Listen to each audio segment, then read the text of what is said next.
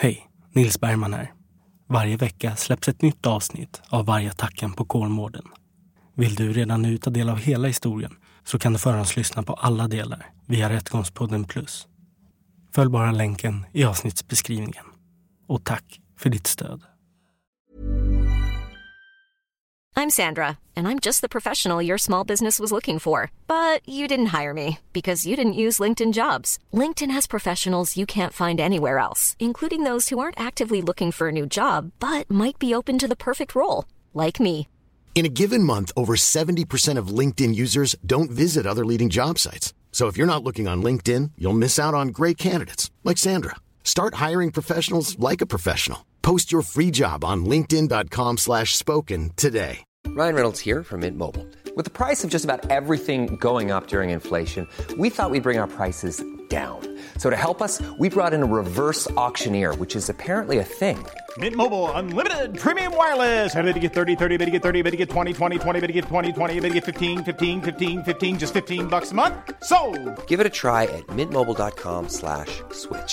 forty-five dollars up front for three months plus taxes and fees. Promo rate for new customers for limited time. Unlimited more than forty gigabytes per month. Slows full terms at mint mobile dot com. Now's the time to save thirty percent on wedding jewelry, only on blue nile dot com. Make sure your wedding ring is the one with your pick of diamond and lab-grown diamond bands, all hand-finished and graded for excellence. Or surprise her with something blue she'll love for life, like a stunning pair of sapphire earrings. Blue Nile's jewelry experts are available twenty-four seven to help, from fit questions to style advice. Right now, get up to thirty percent off at blue nile dot com. blue nile dot com. Rättegångspodden sponsras denna vecka av Telia. Och det är något som jag verkligen uppskattar. För vi har nog alla känt frustrationen över ett långsamt och ostabilt bredband eller wifi som krånglar när vi behöver det som mest. Det är inte Telia, helt enkelt. Men när det gäller pålitliga, stabila och snabba internetupplevelser, som att snabbt kunna ladda ner alla avsnitt av Rättegångspodden inför semestern, eller att streama serier smidigt utan fördröjning. Det är Telia. Ett blixtsnabbt och svinstabilt fem G-bredband till dig som bor i en tätort eller i en storstad. Det är också Telia. Schyssta erbjudanden? Japp, det är Telia. Ni fattar. Och just nu kan du dra nytta av en riktigt bra deal på ett fem G-bredband som du kan ha hemma och ta med till sommarstugan. Installationen är dessutom superenkel, så att du är igång på nolltid. Är du intresserad av att ta del av detta erbjudande eller bara vill veta mer, besök då telia punkt se för mer information. Tack Telia!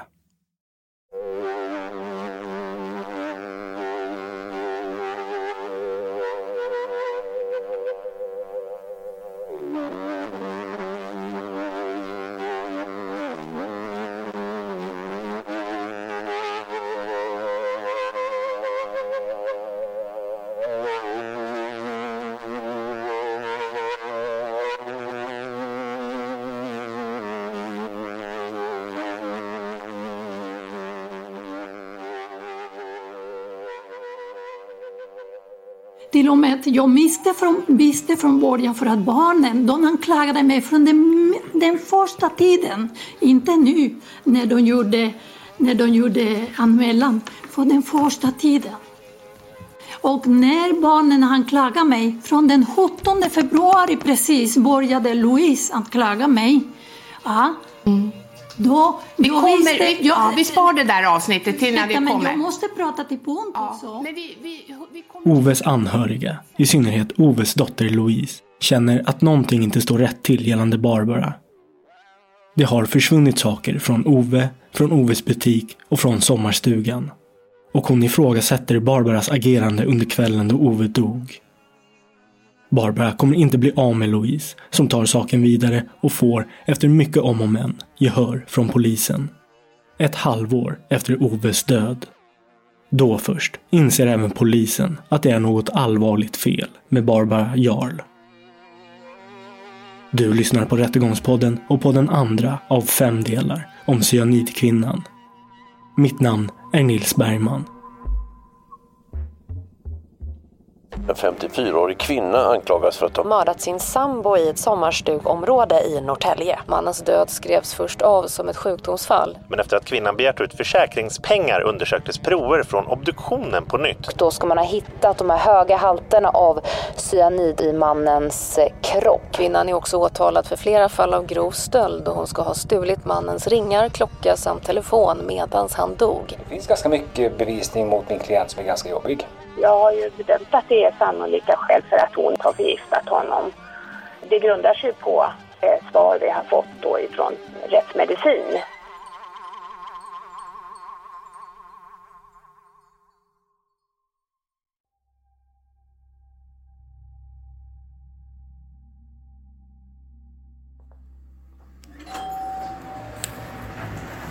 Hej.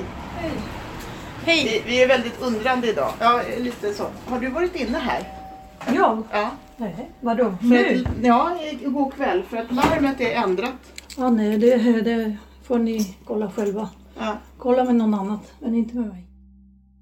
Den tjugoförsta februari, fyra dagar efter att Ove dött och tre dagar efter att dottern Louise och övriga anhöriga träffar Barbara i Oves butik för första gången, träffas de just där igen. Det finns fler angelägenheter att klara upp och barnen, med dottern Louise i spetsen, har inget högt förtroende för Barbara. Mina misstankar växer ju dels av att hon säger att telefonen är borta. Och, sen, och jag tänker så här, han skulle aldrig ha slutat leta efter den. Och sen också att hon, man går och lägger någon sjuk person som har bajsat på sig. Att man struntar i den sen och inte tittar till den förrän, ja, förrän man ringer till grannen. Varför ringer man inte ett ett två själv, kan man undra då. Så att därför hade jag lite misstankar gentemot henne och tänkte att det kanske är hon som har varit i butiken och hämtat någonting eller inte vet jag. Var det så då, eller? Nej, det visade sig att det inte var så. Nej. Vi ringde till, dels så frågade jag Barbara och sen så på sms. Jag vet inte att det var Anna som skickade det. För hon svarade inte när jag skickade sms till henne. Mm. Titta inte upp på det. Titta mer hitåt på rätten så.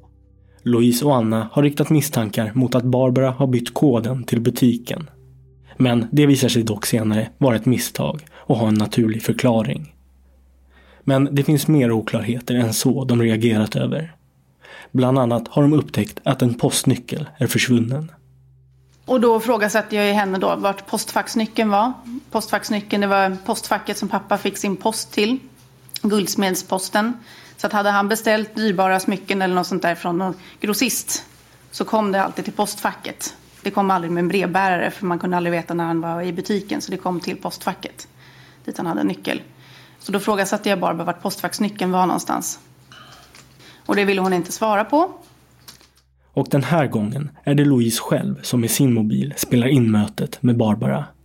Så det är... Men nycklar till hit?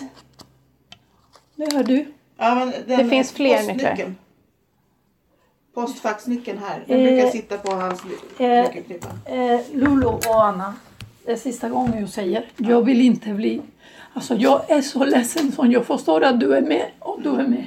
Men jag har sagt till dig när jag gick härifrån. Att eh, den där nyckeln. Du sa till mig att du visste vad nyckeln var. Jag trodde att jag visste det. Ja, du mm. trodde. Mm. Så jag... tänkte inte på det. Mm. Så jag har ingen nyckel när du smsar mig. Jag tänkte inte svara för att om jag svarade till dig då skulle jag vara otrevligt. Och jag vill inte vara otrevligt med dig. Varför skulle du vara otrevlig då? Det räcker ju med att säga att jag har den inte. Nej, men jag behöver inte säga två gånger. Och nu behöver jag inte svara när ni frågar mig. Har du varit här? Alltså det här, det här tillåter jag inte. Men att postfaxnyckeln saknas är bara en liten del av en lång rad oklarheter som Louise och övriga anhöriga känner att de inte fått några tydliga svar kring. Jag, jag kan inte låta bli att lämnas med så mycket frågetecken. Jag undrar vart postfaxnyckeln är som alltid sitter på nyckelknippan till landet. Jag undrar vart pappas telefon är. Den kan omöjligt ha blivit tappad. Varför omöjligt? Därför att han skulle aldrig ge upp och leta efter den. Och han var inte full och han, och under dagen. Hade... Vad sa du? Vad sa du? Och han hade... Vad säger du? Han skulle inte ge upp och leta. Han skulle inte ge upp med att leta Jaha, efter den. Han okay. skulle inte bara släppa det. Okay. Telefonen för honom är så viktig. Den har han alltid här. Och sen tänker jag så här att eh, vi undrar över nycklan till firman. Och det kan vara... Att det ringer... Jag hjälpte till hur mycket ja. jag kunde. Vet du, om jag var någon annan person, jag skulle göra så här. Eftersom jag har ingenting att göra med det här, med ingenting. Jag skulle göra så här. Anna, här är nyckeln. Mm. Här, så jag går. Mm. Pratar inte med mig mm. längre. Då gör jag så, men jag har inte gjort så. Jag var så väldigt noga, och vet du varför? Mm. För Ove och jag har pratat jättemycket. Mm. Vi pratade den minsta. Den minsta om ni tre. Mm. Den minsta. Och jag visste, alltså jag misstänkte det. Jag misstänkte tänkte, vad för någonting? Att det skulle hända sådana frågor och sådana grejer. Det är därför jag var så noga. Mm. Jag, ville, jag gjorde min bästa. Ja, så jag har blivit undrar... uppfostrad av honom, men jag är minst lika envis som han är. Så att jag kommer inte ge upp förrän jag har alltihopa svart på vitt. Och så är det bara. Ja, ja. ja men det är, det är så. Ja. Så är det. Och jag du... skulle göra samma sak. Ja. Men tyvärr. Louise kommer inte att ge upp. Hennes misstankar mot Barbara kommer att leda till att en förundersökning om mord till slut inleds. Och en bidragande faktor till det är stulna smycken. Det saknades smycken, ett halsband och en förlovningsring från Oves kropp när han påträffades död. Louise har sina betänkligheter kring det. Eh, halsband och ring. Mm. Vad är halsband och ring? För hans förlovningsring och det som de tar av honom. Hans förlovningsring? Ja. Mm. Det har jag tagit ja. när de var där. Det har jag tagit. Det är min ring. Så den är hans. Nej, det är min. Jag skulle inte lämna det tillbaka. Aldrig i livet. Din ring som du fick ja. av honom, den är din. Det står mitt namn där. Och det, det säger jag. Nu, ni får göra vad ni vill. En polisanmäld, ja, vad absolut. Ni vill. Ja. Ja. Men halsbandet ringen, då? Halsband, vilket halsband? Han hade ett halsband. Nej, du, aldrig i livet. Jag har aldrig sett honom med en halsband. Mm. Aldrig. Mm. I ett och flera månader tillsammans. Mm. Aldrig har jag sett honom Nej, med halsband. Okay. Så, men ringen säger jag från och med nu. Mm. Ringen är min. Mm. Jag tog ringen. Mm. När läkare var där och så. Då, eh, ska han, han... Nej, jag tar den. Mm. Så var det. Ja. Endast var ringen. Så ni vet. Ja. Bryr mig faktiskt inte om det. Jag nej, det. men det jag ville säga ja, sant. Alltså, det är det. någonting som jag var kan mellan inte er. säga nej, jag har inte nej. Jag tog ringen. Mm. Så är det. För det var våra förlovningsringar och det ville jag minna. Det ville jag ta med mig. Mm. Det skulle vara dåligt eller konstigt om du ville behålla det. Mm. Ja, nej, jag ska inte, det? Precis, jag säger det. Det, det är fine. Ja. Men jag undrar också, du säger när du berättar om historien för oss att han har druckit under hela dagen, under hela lördagen. Under hela lördagen har han druckit. Så han är så full under hela dagen. Det har du sagt. Och vad menar du? Det jag menar är att Fredrik har träffat honom på eftermiddagen. Och dessutom har Fredrik fått hjälp av pappa med att laga motorcykeln som Isabells. Jo. Och då var han inte full. Han har druckit. Men han det, kan ha druckit, han, kan, han, han var inte var full. full. Nej, men han har druckit. Mm. Han har druckit. Men vet du, eh, nu svarar jag inte på frågor längre. Mm. Och jag ska inte, om du ville ha en förhåll, eh, vad som helst. Nu, men du måste kommer, förstå att jag undrar. Jag, må, jag, undrar ja. alltså, jag förstår det. Men jag berättade vad, vad det är mm. och punkt slut. Jag tänker inte berätta längre. Om ni undrar någonting. Nej, men det här är bara mig, vad du själv har sagt. Men, när du satt här inne så sa du att han har druckit hela dagen. Han har du, druckit hela dagen ja. och... Men när jag, jag får vet höra, han dricker. Jag får han höra... dricker sen från, från morgonen till kvällen. Nej. Jag känner inte honom så. Nej, men Lolo, hur länge mm. har du varit borta från honom? Ja. Alltså det hade ju inte komma. Inte, nej, nej. Kom, jo, jag inte lägger dit. mig i för nej. det säger du en sak som du inte vet. Ja. Så är det. Men han dricker inte så på det sättet. Han skulle aldrig dricka själv på det sättet. Det säger du, okej. Okay. Ja. ja. Och sen eh, tycker jag att det är märkligt att han tar sin medicin tillsammans med alkoholen eh, så sent. Men det, men det är också det saker som jag bara funderar det... över. Men telefonen? Jag När försvinner telefonen? Jag tänker inte svara för att jag har redan sagt till dig. Så vad har du sagt inte svara. Jag kommer inte, alltså på riktigt, nej, jag kommer inte ihåg. Vi har, nej, jag har hört så nu himla jag mycket. Sa till dig, jag tänker inte svara. Ta en advokat, anmäl mig. Men en sak, jag går härifrån nu för jag är väldigt ledsen. Mm. En sak, mm. anmäl mig med polisen. Jag kommer att, alltså det kommer att gälla att skadestånd. Och om, jag, om ni alltid ni säger nu, mm. den du har sagt, om, att du inte ger upp för att du tycker att det, pappa var inte full och Fredrik sa, då jag ska, alltså det ska gälla skadestånd. Och ni ska betala mig för jag ja. mår så jättedålig. Så, så är det. Mm. Och undrar om, ska jag vara på begravningen eller inte? Vi återkommer. Vi bestämmer inte det nu, för nu är det infekterat. Låter du? Det är infekterat nu så vi bestämmer inte det nu. Vad menar du med infekterat? Men... Just nu är det ju väldigt så här. Ah, ja, ja, ja, jag förstår. Ja. Så att, så jag, jag tror att det är rätt, vi säger inte mer nu. Nej, utan jag säger inte som... mer nu för jag, jag, jag är ledsen. Jag känner mig lite för att det går inte.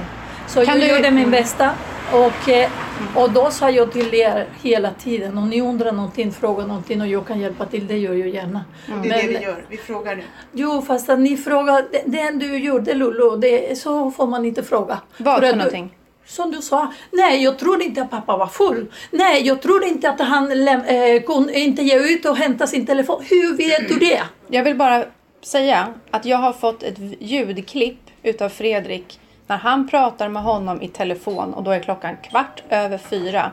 Då är han inte full. Han har druckit. Mm. Men du sa när du satt här inne att han var full hela dagen. Han var full, nej, inte hela dagen. Men snälla nej. Men mm. alltså, du vet men vad jag vet menar. Ja. Och Fredrik vet också vad jag menar. Fredrik kan inte säga tvärtom eller så. För han vet, vi har pratat till och med i, i morse har vi pratat. Alltså det, det, mm. det kan jag inte mm. tänka mig. Något missnöjda med att inte ha fått tydliga svar lämnar dottern Louise och systern Anna, Barbara och guldbutiken. Men inte innan Barbara gjort klart för sig, med gråt i rösten, att hon gärna vill gå på begravningen. Så ni, Anna, hoppas att ni gör er. Om jag kunde vara med honom där. Om ni inte vill, det respekterar jag. Men hoppas att jag kunde vara där. Så. Vi hör av oss igen bara, aha, oavsett, ja. Så du vet. Ja. Och en begravning för Ove planeras in till den åttonde mars. Fram tills dess tvingas de anhöriga hantera alla praktiska beslut som kommer med ett plötsligt dödsfall. Men Louise gör också det hon kan för att gräva i de oklarheter hon vill ha svar på. Vi hör Louise. Och den åttonde marsen då? Då är det begravning och då har jag suttit på morgonen och eh, fått klart för mig av samtalslistorna från pappas telefon. Och då fick jag veta då att samtal hade gjorts efter det att Fredrik hade hjälpt till att bära in honom i sovrummet. Bland annat då samtal till Kuba. Och då kände jag någonstans att nu är det på riktigt något som inte riktigt stämmer. Jag var uppriktigt förbannad var jag inför begravningen. Och kände att hon döljer ju uppenbarligen någonting. Han kan omöjligt ha ringt själv. Och varför skulle han ringa till Kuba? När telefonen dessutom är borta. Enligt henne. Ehm. Ja. Jag vet att jag mötte inte hennes blick på begravningen. För jag kände att jag var inte där för den anledningen. Att jag har ringt till Kuba, som är Barbaras hemland. Från Oves borttappade telefon efter Oves död är uppseendeväckande. Och efter begravningen har Louise och Barbara fortsatt kontakt med varandra. Och sen har jag då smsat henne och ifrågasatt om det här med Kuba-samtalet. Så skrev jag det, vill du kanske erkänna nu att du har ringt det här Kuba-samtalet? För det har jag fått fram via telefonlistat. Att ett samtal har gjorts till Kuba. Och då skriver hon tillbaka ett sms. Ja, det stämmer, Kuba-samtal. Hur uppfattade du det? Jag uppfattade det som att ja, hon har ringt till Kuba från pappas telefon. Jag uppfattade det som att hon har erkänt det då, samtalet. När Louise och Barbara samtalar framkommer även att Barbara vill behålla den leasingbil, en Mercedes, som Ove leasade. Och Barbara anklagar även Louise för att ha stulit en klocka. Kommunikationen dem emellan haltar samtidigt som Louise möts av flera mystiska omständigheter. Och sen upptäckte eh, Viktors fru att pappas Instagramkonto helt plötsligt inte hade några bilder kvar. Och det var efter att pappa hade gått bort så har alla de bilderna försvunnit. En, en bild finns det kvar. Och då kan man undra hur de försvann. Och alla de här oklarheterna, bajset, mobiltelefonen, postnyckeln, smyckorna och det påstådda alkoholintaget läggs på det faktum att Oves gamla kunder nu kommer in till butiken och försöker hämta ut sina smycken. Smycken som helt plötsligt inte längre finns. Och sen vet jag att, var du med i samband med att ni hade öppet sist då för att kunder skulle få komma och hämta? Ja. Mm. Hur var det då? Det var skitjobbigt. Vi hör Oves syster, Anna. Alla ska berätta vilken, vilken fin person min bror var. Ja. Och många känner igen och liksom är helt förfärade och undrar vad det är. Och då sa vi bara det i hjärtat. Eh.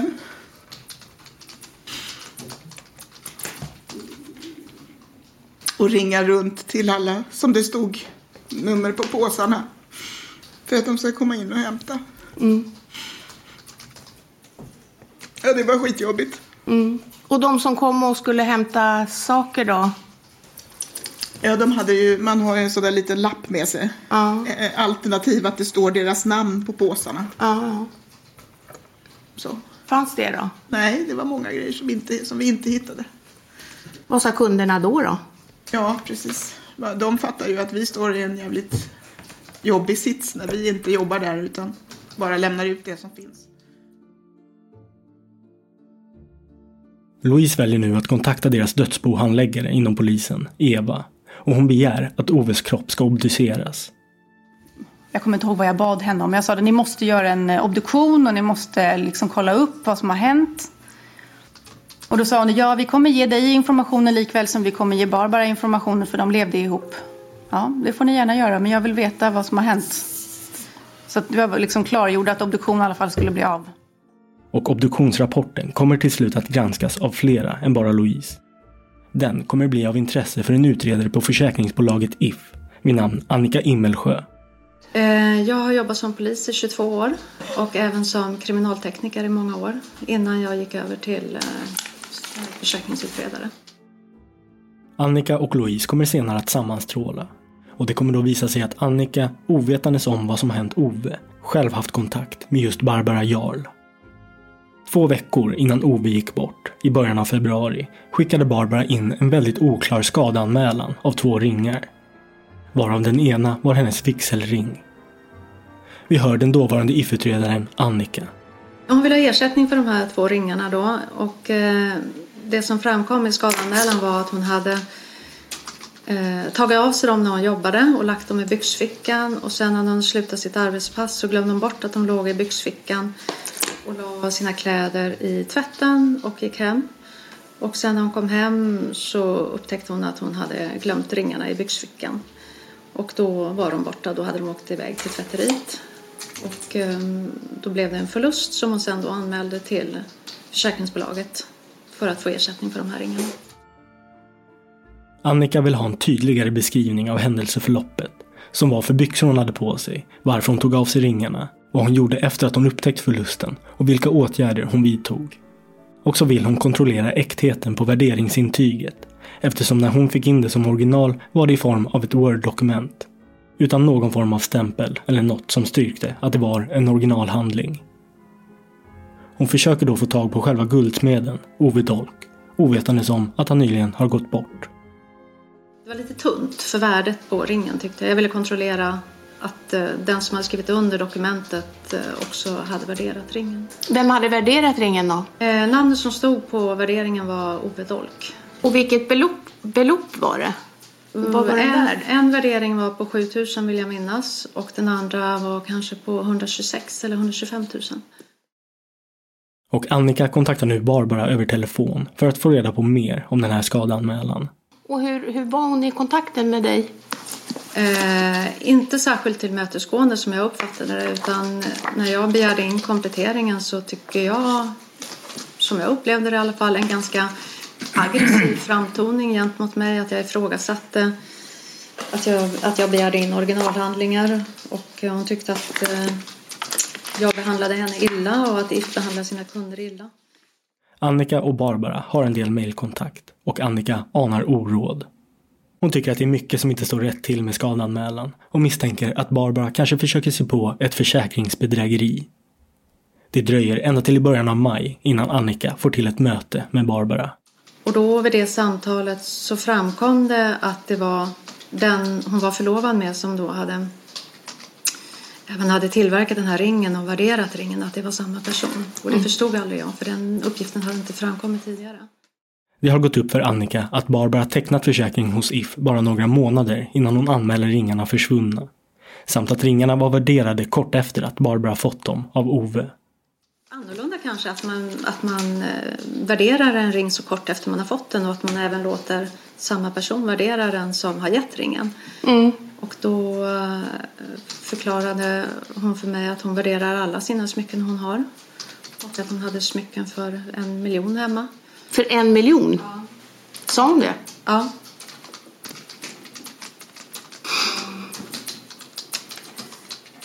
Och det var väl lite annorlunda. Mm. Nu, nu minns jag inte exakt i vilken ordning jag gjorde saker och ting. Men jag hade ju reflekterat på den här värderingen. För den hade vissa avvikelser som gjorde att jag också ville kontrollera äktheten i den. Det var bland annat stavfel och särskrivning på den. Eh, och de var exakt likadana på bägge två. Eh, det bidrog ju till att jag ville kontrollera värderingen också med Louise.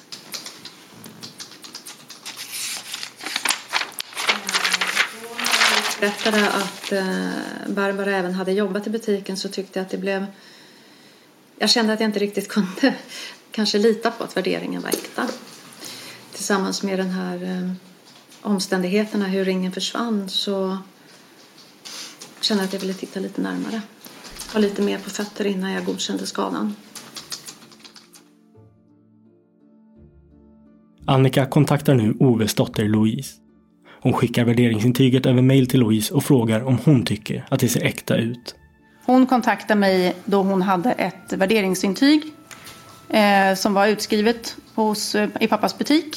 Eftersom Louise tidigare arbetade i guldsmedsbutiken och sett värderingsintyg som Ove skrivit, så tycker hon inte att det ser äkta ut. Och jag mindes inte att det såg ut så som det hon hade skickat till mig. Och då, men eftersom att jag hade massor med tankar redan innan, så tänkte jag så vad kan det här vara för någonting? Jag tänkte att det kunde vara någon kund som, hade, som inte hade kunnat få hämtat ut sina saker i butiken. Jag trodde det var något sånt först. Men sen när jag läste beskrivningen på vad det var för typ av smycke som var värderat, så förstod jag att det här handlade om Barbaras ring, för den ser ganska speciell ut. Det finns inte så många sådana exemplar, tänkte jag. Och med tanke på hur stor stenen var och sådana där saker, så tänkte jag att det här är säkert Barbaras ring. Och då tänkte jag, jag ringer upp den här kvinnan på I F. Ifall det nu är så att Barbara försöker göra ett försäkringsbedrägeri. Bara för att höra mig för. När ansågs hon, eller när ansåg hon att ringen var borttappad? För jag har ju sett Barbara i butiken den nittonde februari och den tjugoförsta februari med ringen på sig. Barbara har gjort ett stort misstag. Ringen hon anmälde försvunnen den första februari. Har hon haft på sig, synlig för andra, efter det. Louise har sett henne med ringen på sig när de träffats i Oves guldbutik. Hon ringer upp Annika och berättar mer om vad som har hänt kring Barbara den senaste tiden. Vi pratade om hennes pappas bortgång. Och då berättade Louise hur det hade gått till lite, eller hur det hade gått till och omständigheterna vid dödsfallet. Vad som hade hänt och... att polisen inte hade varit på platsen och att pappans hälsa egentligen inte var så dålig kanske som att han skulle gå bort just där och då, men att han hade lite dålig hälsa men inte så pass. Och när jag fick höra de här omständigheterna så kände jag att det var så mycket avvikelser i, i beteendet runt en nära anhörig eller en, en tilltänkt som man ska gifta sig med, att jag kände att jag hade lite svårt att släppa det. Så att jag eh, tog det vidare.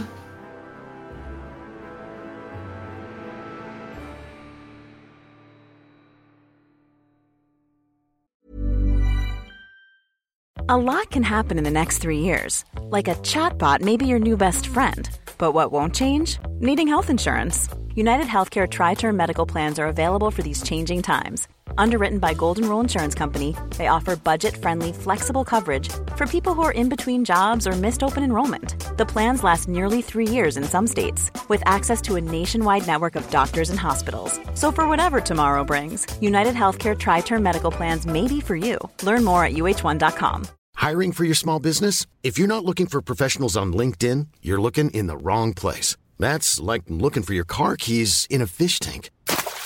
LinkedIn helps you hire professionals you can't find anywhere else, even those who aren't actively searching for a new job but might be open to the perfect role. In a given month, over seventy percent of LinkedIn users don't even visit other leading job sites. So start looking in the right place. With LinkedIn, you can hire professionals like a professional. Post your free job on linkedin.com slash spoken today. If you thought the only way to get a more defined jawline with natural-looking results was through surgery, think again. Juvederm Volux X C is a non-surgical injectable gel filler that improves moderate to severe loss of jawline definition and can help you achieve natural-looking results with little downtime. Even better, this improved definition lasts up to one year with optimal treatment. No maintenance required. Improve jawline definition for a smooth, sculpted look with Juvederm Volux X C. For important safety information and to find a licensed specialist, visit Juvederm dot com. That's J U V E D E R M dot com. Not for people with severe allergic reactions, allergies to lidocaine, or the proteins used in Juvederm. Common side effects include injection site redness, swelling, pain, tenderness, firmness, lumps, bumps, bruising, discoloration, or itching. There's a risk of unintentional injection into a blood vessel, which can cause vision abnormalities, blindness, stroke, temporary scabs, or scarring. Talk to a licensed specialist to find out if it's right for you.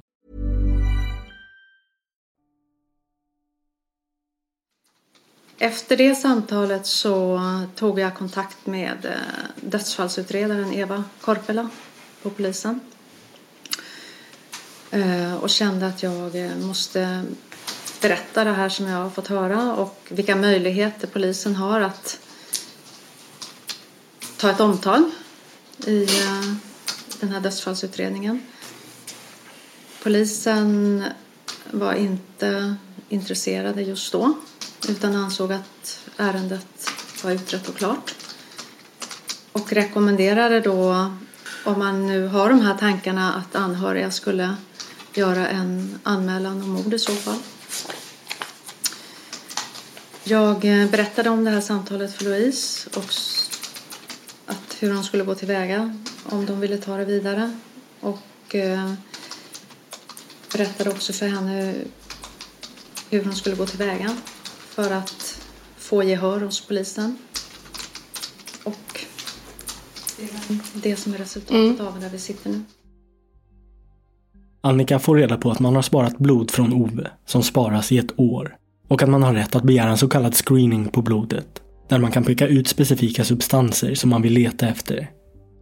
Annika rådfrågar sina kollegor, alla med flerårig polisbakgrund, om vad de tycker att man ska söka efter för substanser som man eventuellt skulle kunna förgifta någon med. Och då kom vi fram till lite olika ämnen. Och jag pratade även med rättsläkaren om olika ämnen då, vilka som skulle kunna ge de här symptomen. Och då var det ju bland annat cyanid som var ett av de här då. Mm. Det var det som jag också tipsade Louise om att hon skulle okay, begära. Så det var själva symptombilden då? då? Ja. Mm. Så den elfte maj fick jag besked om vad som hade skett med obduktionsprotokollet. Och jag har aldrig sett ett sånt förut, så att jag läste igenom och kunde också tänka mig att jaha, då är det väl hjärtat. Eller för det stod ju att, att med tanke på hans hjärtproblematik så, så skulle det kunna vara dödsorsaker, men det fanns inte en entydig dödsorsak. Mm. Annika ringer upp Louise och föreslår att hon ska begära in en ny screening och be polisen att söka efter cyanid. Ta de här olika gifterna och så ber du att polisen gör en ny screening och så gör du en polisanmälan, sa hon. Och det bästa är att du åker ner till polisstationen och sätter dig och gör en anmälan så att den blir gjord. Ja. Mm. Så jag åker in på polisstationen och försöker göra en anmälan. Men de säger att ja, men det här fallet är redan nedlagt, säger de. Och det här är i början på juli precis. Nej, men det här fallet är redan nedlagt. Ja, men det här måste ju få vara en ny sak. När jag misstänker att ett brott har begåtts, då måste ni kunna utreda det. Jag ber att ni gör en ny screening på hans blod som är taget på obduktionen. Och så vill jag, jag mis, vi misstänker att det är ett mord som har begåtts. Louise känner att hon har luft under vingarna nu, när även en utomstående, i detta fall Annika, också anser att något inte står rätt till med Oves död. Men hennes inledande kontakt med polisen blir till en besvikelse. Så hon, hon som upptog polisanmälan då, hon gick ut vid två tillfällen och pratade med sin chef. Och jag sa, jag tänker inte gå härifrån förrän ni tar upp en anmälan. Så länge ni i alla fall gör en utredning så får vi väl se vad det ger. Ger det ingenting, ja då är det så. Men jag vill veta i alla fall. Och jag vill att ni tar de här proverna, och, eller de här gifterna och söker på det. Och då till slut så tog de upp en anmälan. Eh, och sen vet jag att jag kontaktade någon polis i slutet av eh, juli och sa jag måste bara höra hur det går, för att jag har massor med information som jag tänkte jag kan ge till er. Jag tänkte framförallt då på samtalslistorna och telefonen var borta och alla andra saker som var borta. Och då fick jag höra att nej, men jag ska precis gå på semester nu, så att jag har inte tid att ta det här just nu. Och jag har pratat med någon åklagare och de tror inte att det här kan komma någon vart i någon domstol. Så att, ja, vi får se. Vi får ta det sen när jag kommer tillbaka från semestern. Så jag vart ju uppriktigt förbannad blev jag. För det tog en jättelång tid innan man tog det på allvar. Så jag känner att jag har ju kämpat med att försöka få ihop så mycket bevis jag bara kan för att polisen ska kunna ha någonting att jobba med. Semestertider kommer i vägen och det blir inte förrän den tjugoåttonde augusti som Louise kallas till sitt första förhör som äger rum i Solna polisstation. Och då var jag tvungen att ifrågasätta, varför har ni polisförhör nu? Är det för att följa upp det faktum att jag har gjort en anmälan? Eller har ni fått fram någonting på rättsmedicin? Och då sa han, vi har fått ett svar men vi tänker inte säga något mer än så. Och då förstod jag. Blodproverna har kommit tillbaka. Och det visar sig att man har hittat höga halter av cyanid i Oves blod. Precis som Annika och hennes kollegor misstänkt. Men det här är inget polisen berättar för Louise just där och då. Till henne berättar de bara att man har gjort en upptäckt. Samt att man inlett en förundersökning om mord. Det räcker för Louise för tillfället och hon är nöjd över att Barbara nu ska utredas. Och när det kommer till Barbara så har hon under den här tiden inte bara hunnit träffa en ny man. Hon har samma dag som Louise möter polisen gift sig med denna nya man. En man hon bara träffat några veckor. Hans namn är Per och det kommer visa sig att han högst troligt också befunnit sig i riskzonen att gå exakt samma öde till mötes som Barbaras tidigare sambo Ove. Men med denna man vill Barbara försäkra sig om att hon inte går lottlös ifall han plötsligt skulle gå bort. Okej, okay, bra. Så den trettioförsta augusti, ovetandes om att det precis startat en mordutredning där hon själv är huvudmisstänkt, är Barbara och Per på ett möte med en advokat. Det är tänkt att Per ska skriva in Barbara i sitt testamente. Och självklart spelar Barbara även in det här mötet på sin mobiltelefon. Ja, just. Så, då läser vi Per. Spetsa öronen. Jag, Per, förordnar härmed som min yttersta vilja och mitt testamente följande om min kvarlåtenskap. All min kvarlåtenskap, av vilket slag det än må vara, skall med full äganderätt tillfalla Barbara Jarl, som jag ingått äktenskap med den tjugoåttonde augusti tjugohundraarton. Okej? Okay. Ja. Det var bra. Tack. Den egendom jämte avkastningen därav som Barbara Jarl eller hennes bröstarvingar kan komma att erhålla enligt detta testamente ska vara enskild egendom. Detsamma ska gälla vad som kan komma att träda i dess ställe. Stockholm, den, och så skriver vi dagens datum såklart. Det var innehållet i testamentet. Och då har vi daterat den till dagens datum. Och då ska du skriva under, men inte nu, utan du får komma tillbaka klockan fyra idag. Och då måste vi vittna det samtidigt för att det här testamentet ska äga giltighet. Och sen är det här en värdehandling som du ska förvara på ett bra och säkert ställe. Vi har fackbank. Bankfack, Bankfack företrädesvis. Ja. Eh, sen när du avlider så kommer banken, som jag sa tidigare till dig, kalla in mm, ja, det. berörda parter. Mm. Och så kommer banken öppna ditt bankfack i närvaro av mm, de här ja, människorna. Ja. Och då ser man att det här testamentet finns. Testamentet, ja. Frågor? Glasklart? Ja. Okej, det var bra. Bara den där... Du skulle ändra lite där. Eh, precis. Blivande ska jag ha inom parentes. Så. Hur känns det, Per? Ja, jag säger så här, Thomas och Barbara. Det är klart att det här är ju väldigt... Uh... Ja. Ja, allting känns bra, men det är ju... Eh, Omvälvande.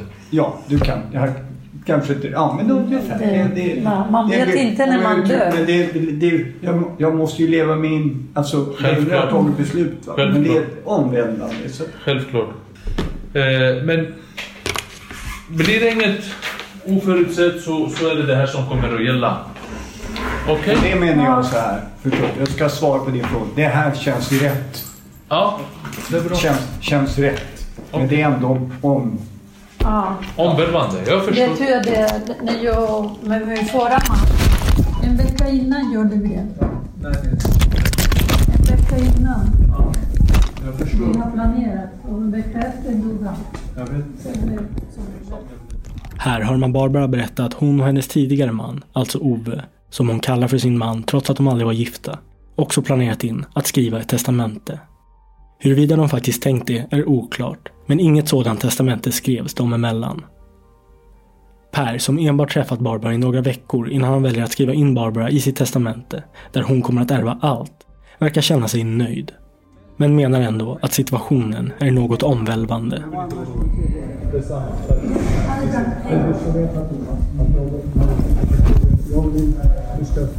Tack. Det ligger mig. Tack. Du ligger utflytt. Tack. Du har gjort det. Det är en jättestor köp. Det är det. Tack. Ha det bra. Hej. En trevlig helg.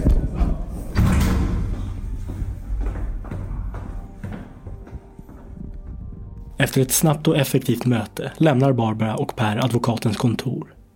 Den ena kanske mer nöjd än den andra. De går senare på eftermiddagen tillbaka och får testamentet attesterat av två andra advokater. Men det är just vid den här tiden en mordutredning har dragits igång. Och det är Barbara som polisen riktar sina blickar mot. Kan du börja med att presentera dig själv? Eh, Madeleine Pettersson, eh, kammaråklagare. Jag beger mig till rättscentrum i Sollentuna för att träffa åklagaren Madeleine Pettersson och för att höra henne berätta hur utredningen mot Barbara Jarl gick till. Det var i slutet av augusti som hon kopplades in som förundersökningsledare. Då fick vi ju reda på dels hur det här hade börjat, att misstankarna hade uppkommit ganska snart då, och att det gällde från början stöld och sådär, men att man tyckte också att det var väldigt märkligt att att han skulle ha dött så där plötsligt. Han var ju trots allt bara femtiosju år, vilket är, det är ju förhållandevis ungt egentligen i det här sammanhanget. Och det var ju som inget förväntat alls i dödsfallet. Och, eh, och sen också att anhöriga hade inte blivit kontaktade på natten när det här skedde. Eh, utan det var ju först eh, på förmiddagen dagen efter som den första anhöriga blev kontaktad. Bland det första Madeleine gör är att få ett förtydligande från rättsmedicin gällande halterna av cyanid som påträffats i Oves kropp. Ove hade tillgång till cyanid genom sitt jobb som guldsmed. Frågan är om cyanidet kan ha hamnat i hans kropp genom långvarig inandning i arbetet. Men det går att uteslutas. Madeleine träffar också de anhöriga och grannarna som var först på plats. Snart går det upp för Madeleine att det bara varit Barbara som var på plats då Ove dog. Men om det nu skulle vara ett mord så, så fanns det ju inte så många tänkbara gärningsmän. Det fanns ju i stort sett bara hon då. Och sen lite märkliga uppgifter kring henne. Eh, så misstankarna var ju inte så enormt starka. Men just den här omständigheten att det i stort sett bara kunde vara hon. Det fick vi ju klart för oss ganska snart. Den andra oktober väljer man att frihetsberöva Barbara och delge henne misstanke om mord. Det är ju då vi går in och gör som husrannsakan och eh, tar alla hennes mobiler och, och datorer i beslag och, och letar efter eh, stöldgods och eh, ganska mycket saker vi fick in då. då. Och, eh, och det vi gjorde också att eh, poliserna höll ju ett, ett, ett ordentligt förhör och eh, tack och lov så pratade hon ju då. Hon berättade ju precis hela historien och hon satte sig ju själv på kartan eh, väldigt snabbt och sa också att det, det fanns ingen annan där, fanns inga besökare, var inga andra som hade varit där. Så att då blev ju den saken utredd. Eh, för hon kunde ju lika gärna ha sagt att ja men det kom, den och den kom och den och den eller någonting. Men Så var det ju inte. Och sen efter det så släppte vi ju henne.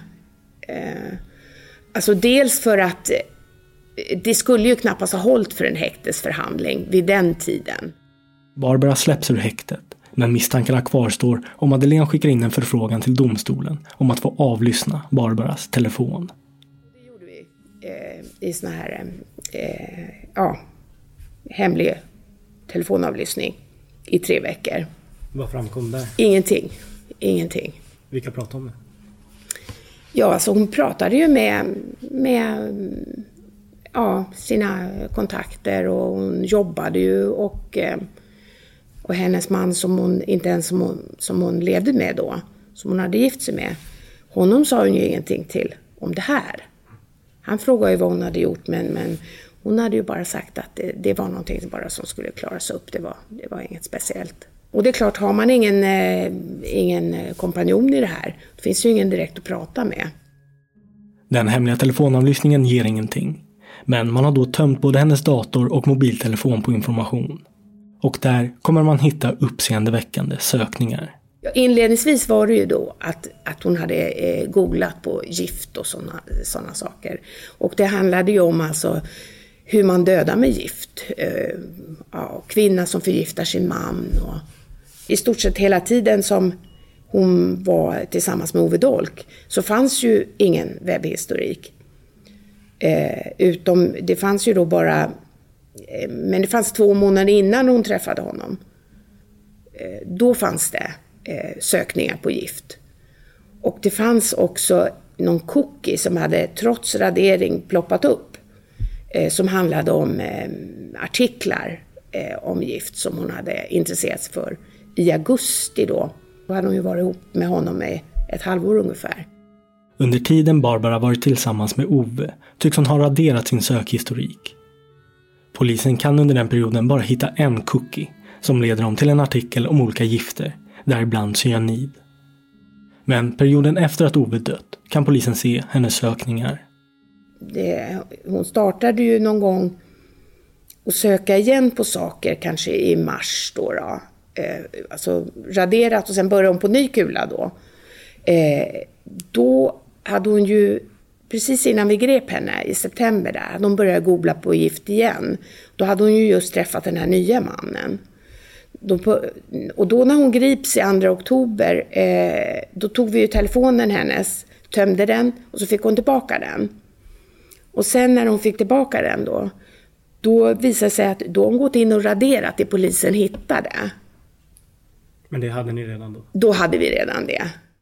Ett axplock av sökningarna polisen ser att Barbara sökt på är: kvinna som förgiftar sin man, kvinna dödar tretton med yoghurtdrink, kvinna försökte förgifta sin man i utlandet, kvinna tros ha försökt giftmörda sin sambo, och hon har besökt flashbacktrådarna gift som inte går att spåra och förgifta en person. Hon har besökt hemsidan Ny Teknik och artikeln Går ett giftmord att avslöja. Och hon har även läst artikeln fyrtioettårig kvinna misstänkt för sommarstugemordet i Arboga. Barbara tas in på polisförhör och hon väljer att prata. Men hennes berättelse om vad som har hänt och om sin egen bakgrund är svårbegriplig. Alltså ganska snart så får vi klart för oss att det är ju en, en person det här som har väldigt svårt att hålla sig till sanningen om ens de liksom trivialaste detaljerna. Alltså det, och som omständighet som inte har någon stor betydelse. Så det var så mycket hon, hon ljög om. Hennes yrke och författare och journalist. Och, men hon kunde ju inte beskriva någonting hon hade skrivit eller något. Det var lite små noveller som fanns. De hade ju inte jag tagit med i förundersökningen, för jag tyckte de var lite pinsamma. Det var ju var som ingen kvalitet på dem alls. Pinsamma för henne. Ja, det var, det var små historier om på mellanstadienivå eller, ja, alltså väldigt enkla små historier som om någon Viktor som hade försvunnit, och det var, det var ingenting om gift eller mord eller så, men det var ändå, ja, det var lite sådana små noveller om. Så hon hade väl kanske en ambition att bli författare eller journalist eller någonting sånt där, men nu. Och artiklar, hon kunde ju inte säga någon enda som hon hade publicerat. Eller. Barbara hävdar att hon både är journalist, författare och kurator. Men hon tycks inte riktigt ha arbetat med någonting utav det. Oves anhöriga har även anmält Barbara för stölder som då skett i anslutning till det nu misstänkta mordet. Och det sätter Madeleine också igång att utreda. På den grunden att då här måste hon ha stulit då i vart fall mobiltelefonen i ett skede när han kanske inte ens var död utan han var döende eller precis hade avlidit. Och det fanns det ju starka bevis för att hon hade stulit telefonen där. Och sen också att hon hade så mycket smycken hemma. Nu kunde jag inte göra så jättemycket av det där, men hon hade ju, hon hade ju så mycket smycken så han skulle ha gett henne ett smycke varannan dag ungefär. Eh, för hon sa ju, det hade hon ju fått av honom. Utredarna hittar en stor mängd guldsmycken i Barbaras lägenhet under husrannsakan. Men åklagaren kommer få svårt att visa på vilka hon fått av Ove och vilka hon eventuellt ska ha stulit. Ove var givmild mot Barbara, men de anser det orimligt att han ska ha gett henne allt guld. Och vissa av gåvobreven som upprättats gällande smyckorna, men också den mystiska containern som påträffats vid Oves landställe, är också anmärkningsvärda. Hon hade ju gjort såna här gåvobrev då, att han skulle ha gett de här till henne, men de var ju daterade efter hans död. Eller daterade, de var inte daterade då, de var ju daterade före, men de var ju upprättade i datorn senare. Så det var ju uppenbarligen inte han som har upprättat dem. Plus att det var liksom lite, lite konstiga skrivningar i det där. Att Barbara, och hon får ha kvar containern på min tomt så länge hon vill. Som skriver man så när man lever. Det känns väldigt märkliga liksom. Och så hade hon ju skrivit flera stycken för hon kanske ville prova sig fram vilket som läst bäst där då. Mm. Och vad var hennes förklaring till vad som har hänt? Nej, alltså hon, hon sa ju, hon var ju så enormt ledsen att han var död. Och hon hade ju förlorat en försörjare och liksom, eh, hon hade absolut inget motiv att döda honom. Och, eh, utan han var ju den bästa av alla. Och, och han, och det, om det här med självmord, alltså hon sa ju att han var ju så glad den här dagen. Och, och liksom... Eh, överhuvudtaget så det var ju inte, för vi frågade om hur han var och sådär, så jo men han var han var glad och han var det, det var ju ingenting sånt, utan det kom ju senare att hon tänkte att ja nu, nu efteråt så här när hela utredningen var klar, då har hon liksom funderat på att han tog nog livet av sig ändå. Under hösten tjugoarton hålls fler förhör med Barbara samtidigt som man grundligt går igenom dator, telefon och iPads. Och man gör då ett fynd som kommer leda till att Madeleine till slut känner att de har tillräckligt med kött på benen för att väcka åtal. Ja, det är ju när, när polisen hittar de här eh, ett par mejl som är skickade. Eh, ett som, ett mejl som är skickat och en anteckning hon har gjort fyra och tjugofem på morgonen efter det att Ove har dött. Eh, de, eh, då, då känner vi ju liksom att eh, nu är vi hemma. Så det var lite avgörande. Och, Vad stod på dem? Ja, där stod det ju då att eh, fritt översatt någonting sånt där att eh, Ove dog vid för åtta timmar sedan, eller Ove dog eller som nitton till tjugo. Vilket ju är då flera timmar innan hon slår larm.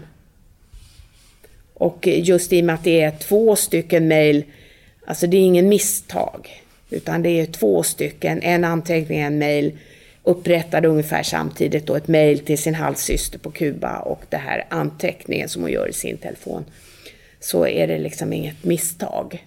Varför tror du hon gör dem? Varför, varför meddelar hon syster, halvsyster? Jag vet inte, men hon känner väl att hon vill att hon vill ja, anteckna det här på något vis liksom, eller dokumentera det på något vis. Hon skrev ju väldigt mycket, hon gjorde mycket anteckningar. Och, och sen skrev hon ju också till halvsystern där att eh, eh, drycken tog hans liv. Och det var ju också i bestämd form där, drycken. Och hur tolkade du det? Ja, alltså jag, jag tänkte ju genast då, aha, hon har blandat det i kanske jäger eller något sånt där som är mycket smaker ändå. Att hon hade liksom jätte serverat honom i så, tänker jag. Men det vet jag inte, det kan lika gärna vara i maten, men alltså, det framkom ju ändå att det måste ju vara via munnen som han har fått det. Polisen ser alltså att Barbara klockan fyra femton natten efter Ove dog gjorde en kalenderanteckning i sin mobil. Muerte de Ove står det, vilket betyder Oves död, samt ett klockslag som är satt mellan nitton och tjugo kvällen innan. De hittar även ett mejl till hennes halvsyster i Kuba, skrivet klockan fyra tjugosju, där hon på spanska skrev: för exakt åtta timmar sedan gick Ove bort. Drycken fick honom att dö. Han drack så mycket att hjärtat svek honom. Hur vet Barbara att Ove dog just vid den här tiden? Hon, som för grannar, anhöriga och polis, hållit fast vid att hon satt ute i vardagsrummet och tittade på film medan Ove måste ha dött. Det här blir intressanta uppgifter för åklagaren. Men något som också visar sig vara intressant är uppgifter som inkommer från Barbaras många tidigare karar, som polisen också förhör. Där framkommer en bild av Barbara som en femme fatale. Så alla de männen har ju anmält henne för stölder och bedrägerier. I nästa del hör vi dessa tidigare karar berätta om vad de har gått igenom med den så kallade cyanidkvinnan Barbara Jarl. När Jan låg i sängen såg han Barbara och Jan tyckte att det var som hon stod och njöt. Hon ja. gjorde inget och verkade inte orolig. Hon bara tittade på Jan och var iskall, vilket Jan tyckte var konstigt. Ja. Det var ja. som om hon visste vad som var fel. Kommer du ihåg att du har sagt så här? Ja. Ja. Du har lyssnat på Rättegångspodden och på den andra av fem delar om Cyanidkvinnan. Ansvarig utgivare är Jonas Häger och mitt namn är Nils Bergman. Tack för att ni har lyssnat.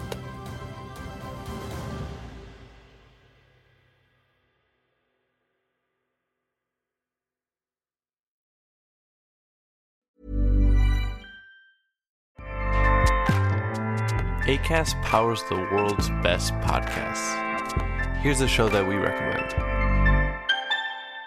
The Real Housewives is a guilty pleasure for most. But if you're looking to not feel guilty about that pleasure, tune in to Everything Iconic with me, Danny Pellegrino, where I break down all the messy moments and behind-the-scenes antics of Bravo's popular franchise. And on Everything Iconic, I also interview celebrity guests like Kelly Ripa, Keke Palmer, Drew Barrymore, Cameron Diaz, and more about their guilty pleasures, their past work, and so much more.